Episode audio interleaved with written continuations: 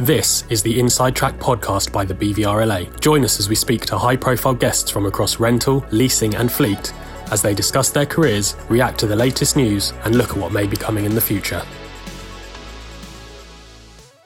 Hi, everyone, and welcome to the latest Inside Track podcast from the BVRLA. Um, I'm pleased today to be joined by Alan Bryce from the Fraud Advisory Panel.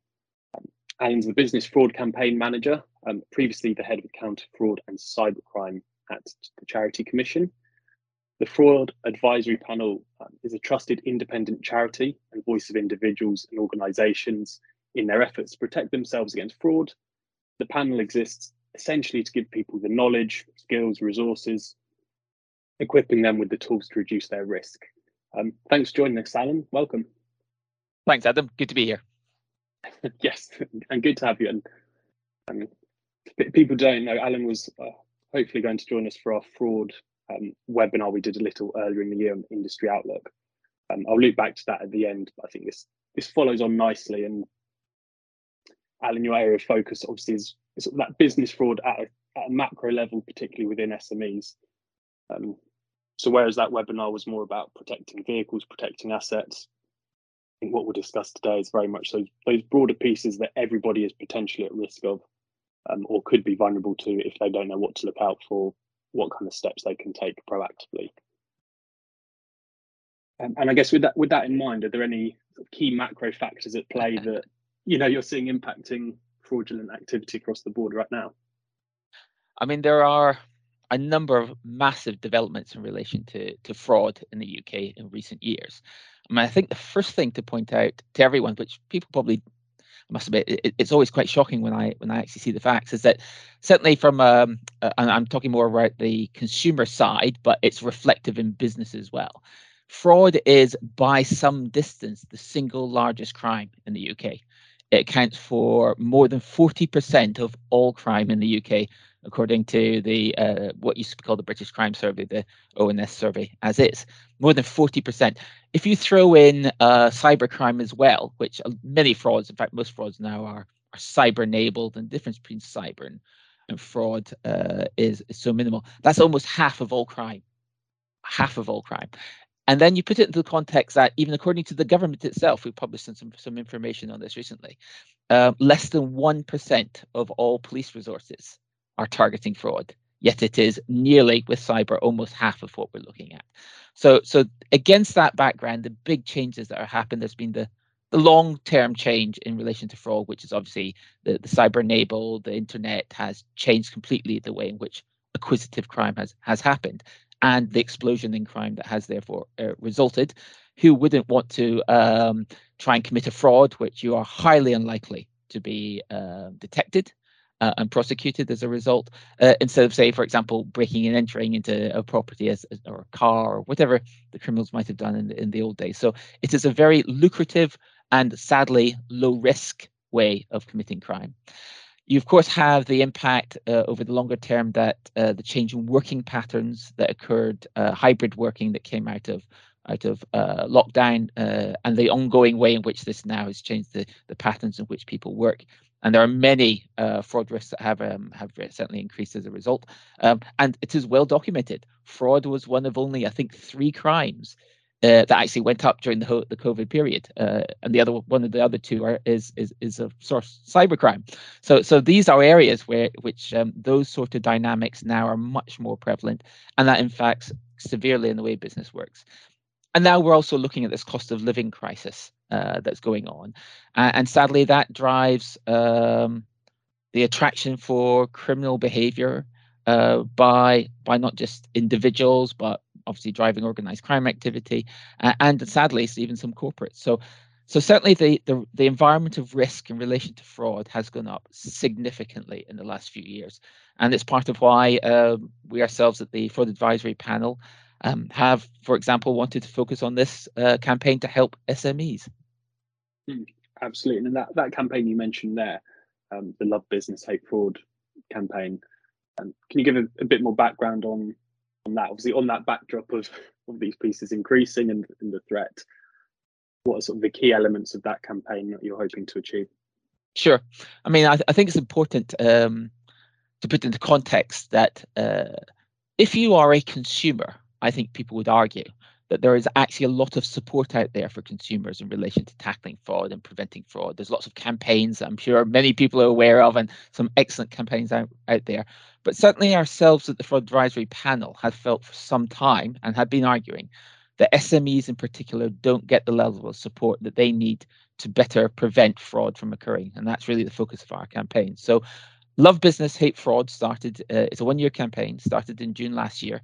We finish at the end of this month. The, the uh, that's the, the formal phase, but everything I'm going to talk about will be available on our website, and there will be different types of support available for SMEs going forward, uh, uh, you know, later this year into next year. That's related to the campaign, but the focus of the campaign is about raising fraud awareness and cybercrime uh, for small businesses, businesses generally, but particularly for small businesses. It's very much focused on the prevention agenda. We have a great deal of material on the, in, in social media. You might have seen different aspects of this. Um, for everything I'm going to talk about, go to our Love Business Hate Fraud website. Everything is free. We have things that are specifically targeted, we hope, for the broad uh, compass of um, of small businesses. If you're a large business, you've got resources, you know, you have expertise to fall back upon. You get help and support that you can afford to do to take. Um, if you're a consumer, you get a level of support, I would argue. But if you're a SME, you just don't have that generally. Um, so we put information in the public domain. So you have, for example, we have four phases, uh, four quarters we've uh, we've been working through focusing on the big uh, issues. So um, our first quarter, our first phase was around um, what people will call procurement fraud. I don't like the term procurement fraud. I'm a fraud expert. It puts me to sleep when I hear the word procurement fraud. Uh, so it's about um, it's it's it's, uh, it's about buying goods and services safely. That's how we term it, and you'll see that throughout all our material. There's no huge long documents. There's no big massive guides. It's all short. It's all focused. It's all around making material that is accessible particularly for SMEs. The short videos. If you want to know what a what does fraud, what actually is fraud? I mean, you know, uh, I sit with uh, lawyers and they tell me about the Fraud Act and they go through all this bits and pieces. Actually, fraud is just stealing by deception at its most basic, and that's what we're talking about. Fraud is stealing by deception. So we've got short video, uh, animated uh, videos that uh, you can download, share it among your staff and colleagues. So, uh, so there's lots of material like that. So for each of the quarters, um, as I say, I mentioned that um, procurement, um, for example, buying goods and services safely was our first uh, quarter material. We put a whole lot of myths and misconceptions uh, in the public domain that people can understand the challenge. We have like a, a myth of the month. For each of these phases, you'll get a short guide and I do mean short. It'll be never more than two pa- two pages. If I've done more than two pages, I've made a mistake. You'll get a checklist for your small business uh, to understand. You get a short 45 second. Here are your three top tips to prevent this type of fraud. Uh, so the first one was procurement. The second one um, was around insider fraud, and we may talk about this in different ways. Uh, but insider fraud is a, is a as a real threat to businesses. There's so much insider fraud more generally, and especially for SMEs, this can be a difficult issue to tackle because of the nature of working in smaller businesses. Then we had cyber, and finally, the final phase we're looking at right now is, is fraud risk management. So again, it's all about guidance. Um, what I speak about uh, fraud events, and we say, well, actually, you strengthen your counter fraud culture. Well, actually, what is counter fraud culture? Um, you'll you'll hear it talk about the government talk about culture all the time. Uh, national reports where things fail talk about culture. But actually, what does it mean in the context of being a small business? So we sort of bring that out. We have a whole series of webinars on. Um, on, on that website about each of these themes. Uh, we have interviews with victims of fraud, um, business owners, uh, quite shocking in some cases about the impact this has had on them. Um, so you have all that material. And we've also created something called the Business Fraud Network. Uh, and again, all of this is uh, you can access all the information. It's a group, and uh, I'll call it soft and hard intelligence, bringing together understanding of what's happening, not just in the business community, but in other sectors, fraud threats, cyber threats, um, what the police are saying is going on, and understanding what that might mean in terms of the threat to SMEs in particular.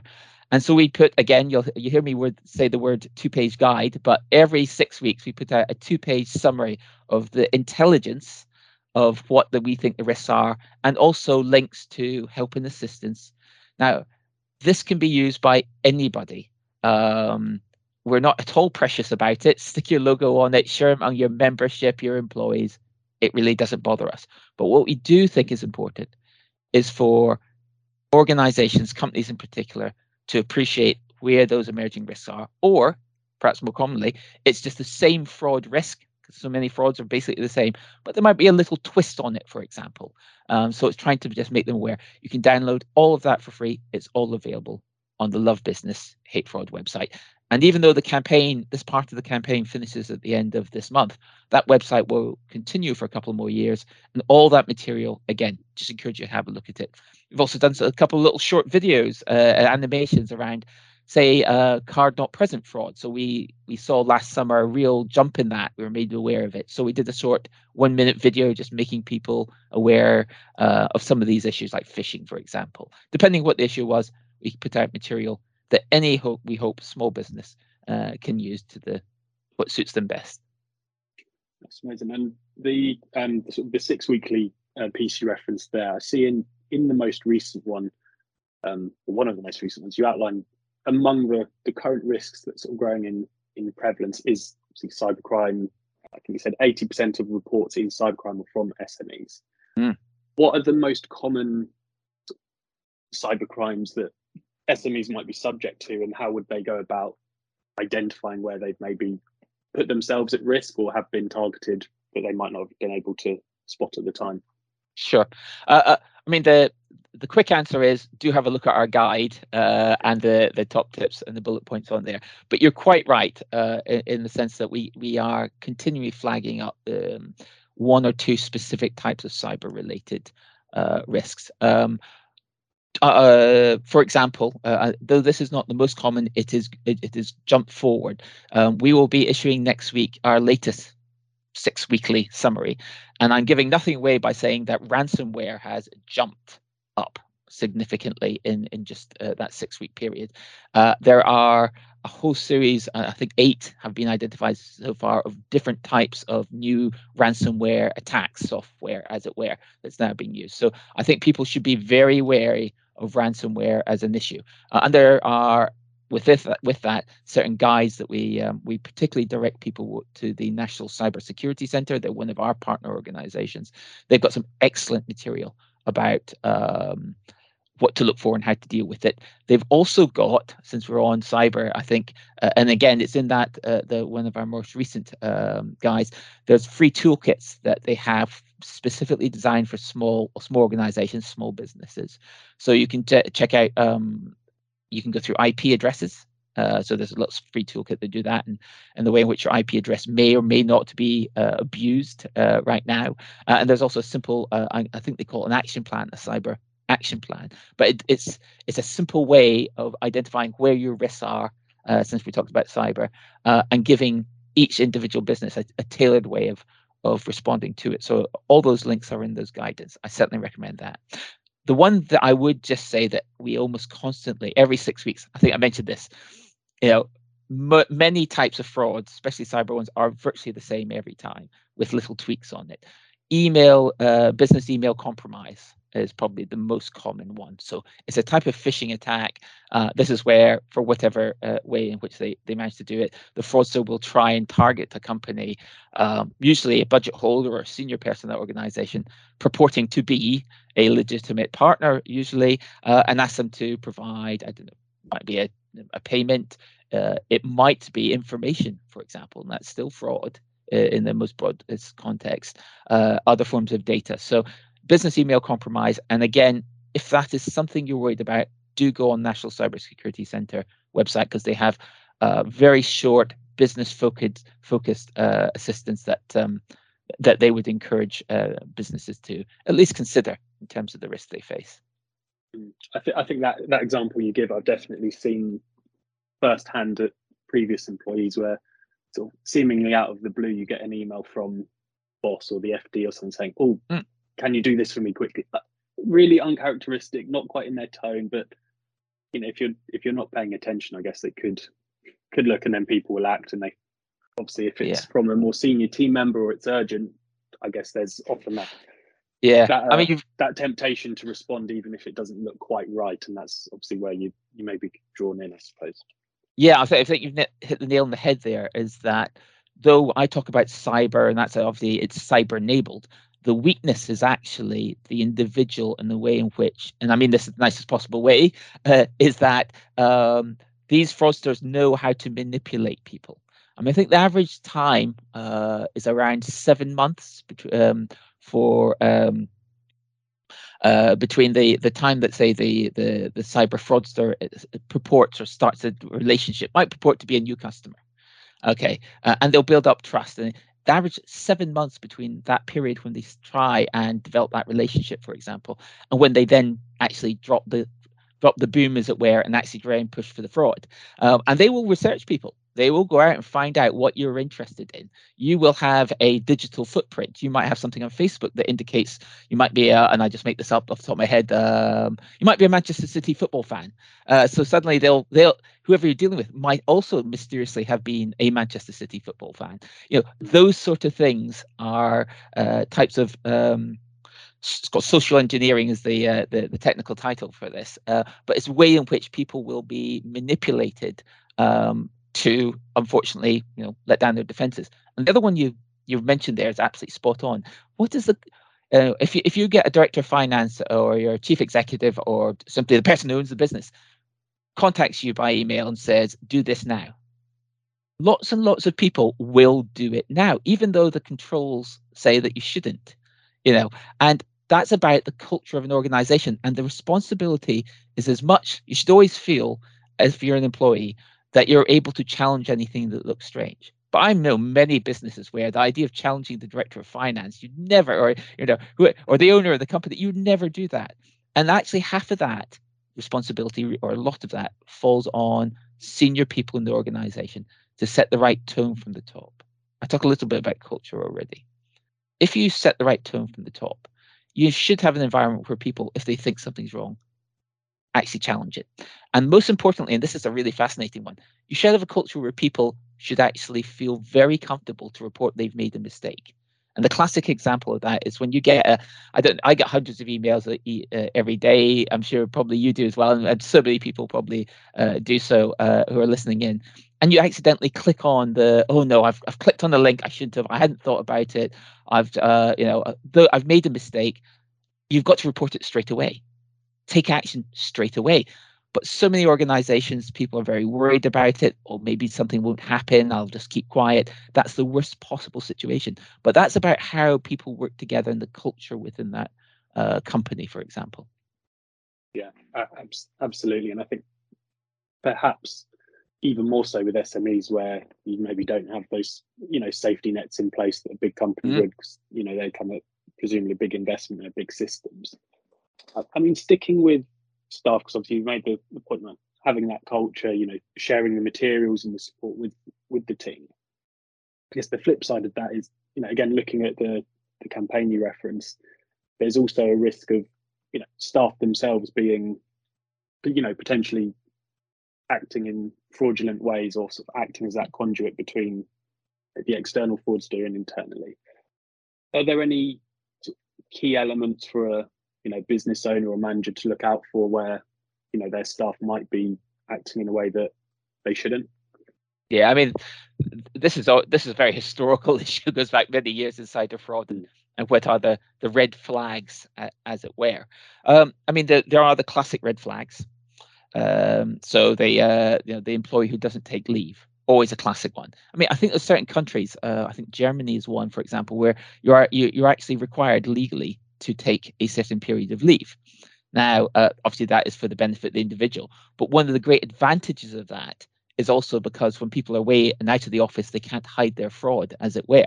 So I'd be very wary of people who aren't taking leave. Um, and and that sounds strange because part of it, if you own the businesses, well, they're very committed to the business, and I appreciate all their hard work. But there's another reason that people do that, sadly, and that is to keep hiding uh, the frauds themselves. Obviously, there are issues, and this is more about, I think it's a wider issue about the way in which we we treat employees about making sure their welfare and we give consideration to that. Because you know they might have a you know the classic issues. You might be going through a divorce uh, you might have a gambling problem. Gambling is a classic area in which people drives people towards committing fraud um, other financial problems drinking problems whatever it might be those are welfare issues that you'd like to think a really good employer would be concerned about anyway and by being concerned about that and being aware you also reduce the risk that that will drive people to commit fraud. There's some really interesting research, um, which I, have done some work on as well, um, which which I, I, I very much stand by, which is that in, in very general terms, around about five to ten percent of the population will never commit fraud. And if you think about that in insider context, how you uh, you you know that's five to ten percent of your staff you don't have to worry about. Five to ten percent of people will doesn't matter what you do as an employer to try and stop them committing fraud. They will at least attempt to commit fraud. They will try and do that. The vast majority, that that that remaining 80 to 90 percent, we're opportunists, and that will almost never commit fraud. We'll never think about doing it. We're loyal to our company, whatever it might be, our employer. But in certain circumstances, I might. Um, and one of those circumstances might be cost of living crisis, or I've been overlooked for promotion, or I haven't had the pay rise given what's happening right now. My pay doesn't reflect uh, inflation. Therefore, I feel I'm owed a bit of money. So they justify it to themselves. And the vast majority of us are like that. So if you're an employer, you have to be aware that there are different risks and different ways of managing that risk. Um, and that dynamic, sadly, is now being uh, increased even more. Cost of living crisis, uh, and then you throw in the amount of people who work from home. In the in the old days, you know, having two or three other people at the in an office, for example, you could something comes in that looks strange, or you feel uh, you want to challenge something, you can do so much more easily because somebody's sitting next to you, and you can talk about something, and you you take five, as the campaign says, just to think about it. But if you're sitting by yourself, you're not going to right? Because because yeah. you're sitting at home, so you, so you don't have that opportunity to, to to reinforce the concern, and also you're sitting by yourself and you're not talking and the, you're not part as much uh, of that sort of culture within the organization, how it works. Um, and there are some research that suggests that people feel much easier to defraud online, as it were, you know, not face to face, than you would if you're actually in the building, you know, face to face and dealing with people. So again, all these dynamics and the cha- ways in which people change their working patterns is facilitating potentially the way in which insider fraud uh, could occur. Yeah, that's that. I'm, I'm shocked to hear that sort of potentially as much as eighty or ninety percent have that, you know, potential, um, sort of potentially have it in them. But I, I completely see the points you're you're making. As as you say, with the, the cost of living crisis is the sort of the buzz the buzzword, the hot topic. It it forces people into areas they wouldn't normally want to go, doesn't it? Because of the pressures, because of those stresses. So yeah, certainly yeah. something to be be mindful of. Absolutely, I had the fascinating uh, discussion with uh, somebody in the, the Midlands, actually, um, uh, an employer, and they were saying that um, the the dynamic of struggling to get staff in was such that um, they were willing to take more of a risk in relation to the vetting process. So they're getting people in, but actually, I need somebody in, and therefore I'm going to uh, in in effect take more of a risk on somebody coming in who might already, for example, have a criminal record, in the way that they wouldn't have done a few years ago, because the future of the business is such that they needed somebody in. Now, if this has been uh, replicated elsewhere, you know, again, it's the owner of the business, the the manager, concerned about the about the the continuation and existence of that business, taking a fraud risk, uh, you might argue, in the way that they would never have done, and that's because of what's happening around us. And of course, once that fraudster's in there, the the the best person, sadly, to commit fraud against a business is somebody in the business because they know where the weaknesses are. They're able to circumvent the controls. They know. I mean, I, I used to do that. Uh, if anybody asked me at any place I was ever employed, I knew exactly which manager would sign off an expenses claim without checking it properly. Mm. I, every everybody does. You know, some people are in such a rush they'll just sign something off. I mean, it's an old style expenses claim, but you know who to go to if you want to get round. There's always somebody in the organization to tell you how to get something done, but that means the controls aren't working. So all these things that might be very good when there's when you when everything's working fine, when the pressure's on, actually being able to get around the controls is um is, is sadly a, an increased fraud risk. Mm. absolutely. And it, it's interesting to hear how those dynamics are changing at that point of you know bringing talent in and identifying people because, mm-hmm. like you say, the the job market itself, I think, is a well documented challenge at the moment. So there, you do have to maybe make those compromises. I guess beyond that element, in terms of the people you're getting in and the, internal culture, are there any other key areas that you've seen where companies are maybe taking bigger risks when it comes to um, you know opening themselves up for fraudulent activity? Yeah i mean the, i suppose just, just finishing that point about the, the insider fraud and, and where i advise some people to get some help and assistance is to make sure you do the proper vetting on the companies that you deal with from a, a, a sort of supplier based supplier perspective and also the individuals that you're employing.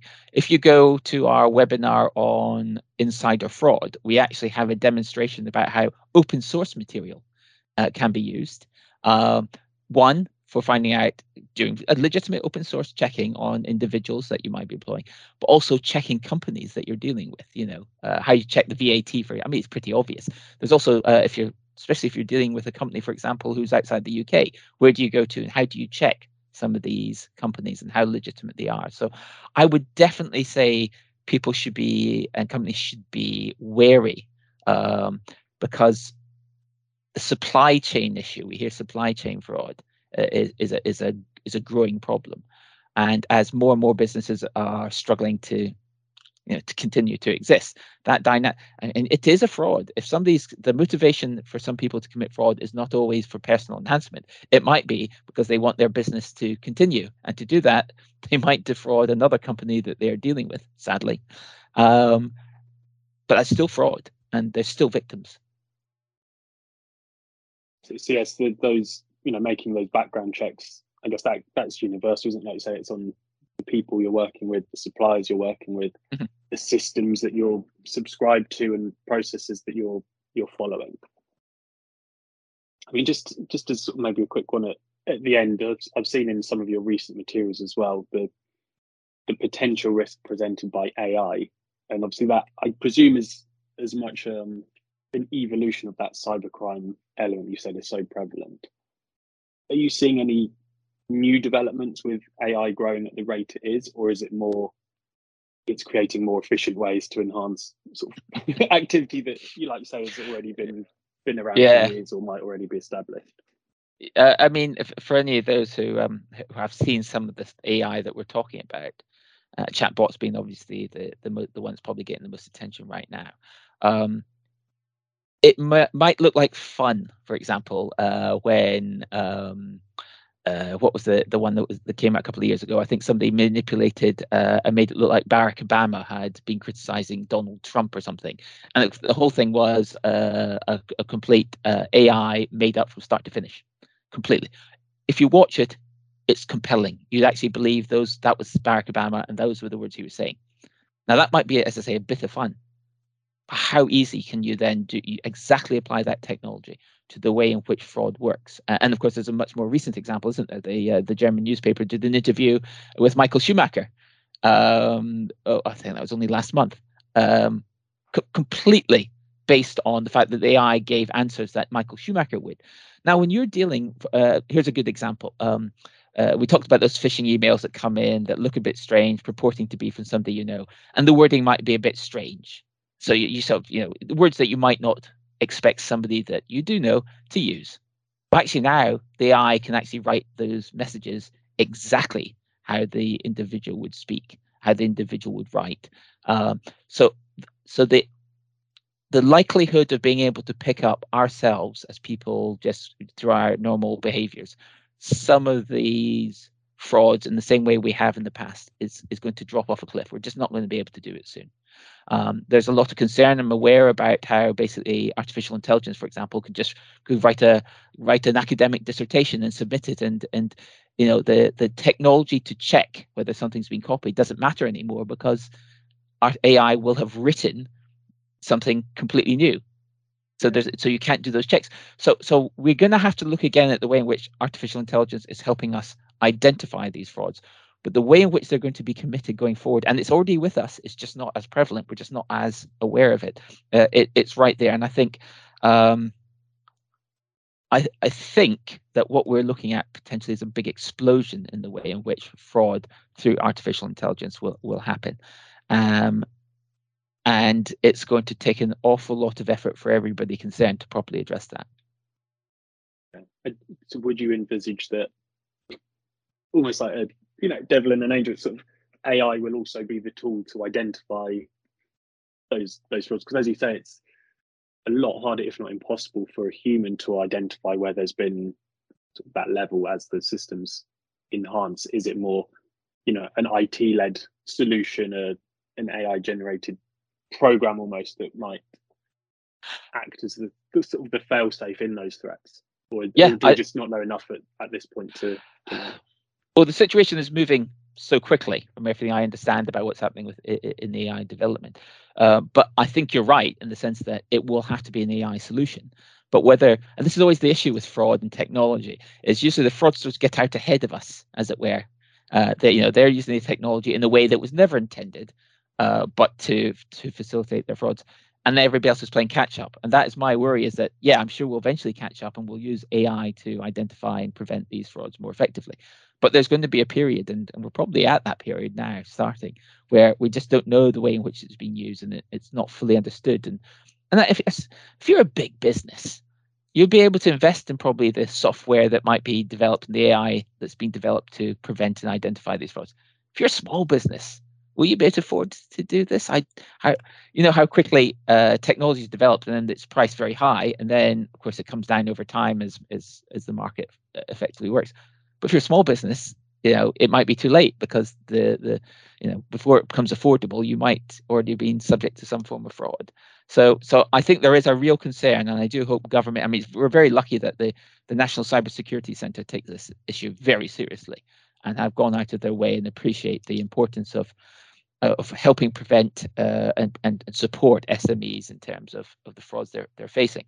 But uh, I don't think you need, you can stop for a moment. If if you've looked at uh, and, and, and I'm going to be a, a, fraud geek and say it. The government published their fraud strategy only the other week, uh, and there are some ambitious targets and some encouraging developments.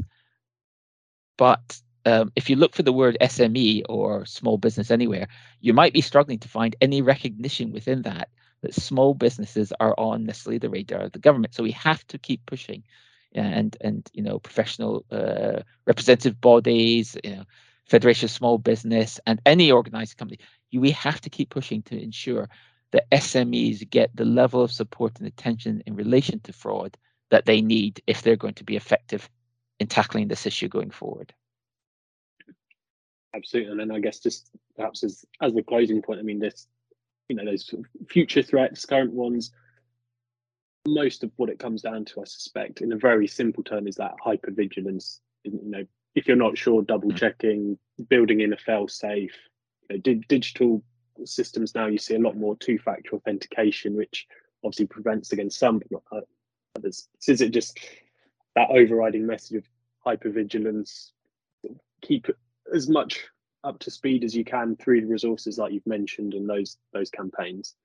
Yeah, very much. I think there is a an absolute issue around awareness and you and if SMEs are going to be effective, any business, you have to be willing to talk about openly about fraud, the fraud risks you face, and what needs to be done, and acceptance, as you say, that we all have a role through being more vigilant to tackle the the problem. Um, there are some really very simple uh, but effective ways and from a IT side uh, that people I mean, in your personal capacity you're probably aware you know um, you, you know for passwords uh, use you know three different unrelated words for example or all, all these things. There's all guidance and the national cybersecurity center two-factor authentication all these things you're absolutely right. But um, i guess i'd really encourage and this is what we keep seeing so many businesses say um, after they've had the fraud oh i'd wish i'd spent some time and and you know got passwords my password correct for example and, and follow that guidance. You're right. You're absolutely right. I wish you'd spent the time as well doing that before you became a victim. The problem is, and this is where, uh, especially for SMEs, really have to be aware, is that um, I would always say if you're a victim of fraud or cybercrime as well, but if you're a victim of fraud, report it to the police. Absolutely. The police, in almost every case, do not have the resources to be able to support, and they'll say this to investigate it properly. So you report it, understand that we'll understand the greater picture of what's going on. But it will impact massively on your business. The amount of time, imagine what you think would take in terms of the time that you have to put in to deal with the fraud and multiply it by 10, because that's usually how long it will take. Think about the costs. You know, we've I alluded to this and we, we talk about it in our, our um, webinar. Um, you know, the, the related costs, not, it's not just the fraud, it's the investigation, it's the preventative action. Your insurance will probably go up. We have a horrible case uh, where, again, because of sadly lack of police action, uh, this particular uh, owner of the company told us afterwards that they had a fraud, about a million pounds inside the fraud. Um, the person who committed the fraud uh, was a was a finance person within that company.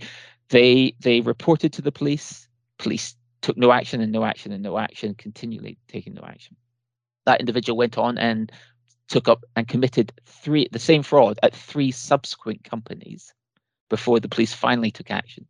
When and this person was prosecuted and has is, is now serving a criminal uh, criminal sentence.